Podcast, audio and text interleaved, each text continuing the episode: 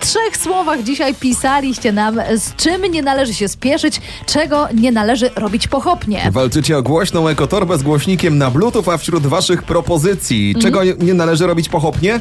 Zakupów na głodniaka. O, z, z wykonywaniem lewoskrętu nie należy się spieszyć, to mi się też podoba. O, nie należy się spieszyć też z zamrażaniem karty kredytowej, no bo A. przecież jeszcze może się znaleźć. Samo życie. Krzysiek też trochę to życie zna. Krzysiek, no to według ciebie nie należy się spieszyć z w trzech słowach?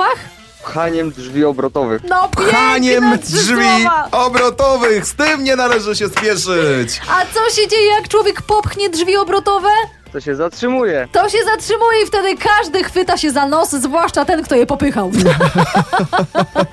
To wtedy, Nie ma co się w życiu spieszyć, przynajmniej z tym. wtedy, Otóż to. wtedy to drzwi znowu biją cię w plecy, jak za mocno popchniesz, no nie? No rzadko kiedy, najpierw się zatrzymają, a ty nosem wjeżdżasz w szybę jednak moim zdaniem. No, Ru- albo ru- przynajmniej kilku, którzy stoją przed tobą, a ty je wstrzymałeś. Myślę, że wersji może być e, wiele w zależności od tego, ile osób e, razem z tobą idzie wiesz, w tych drzwiach.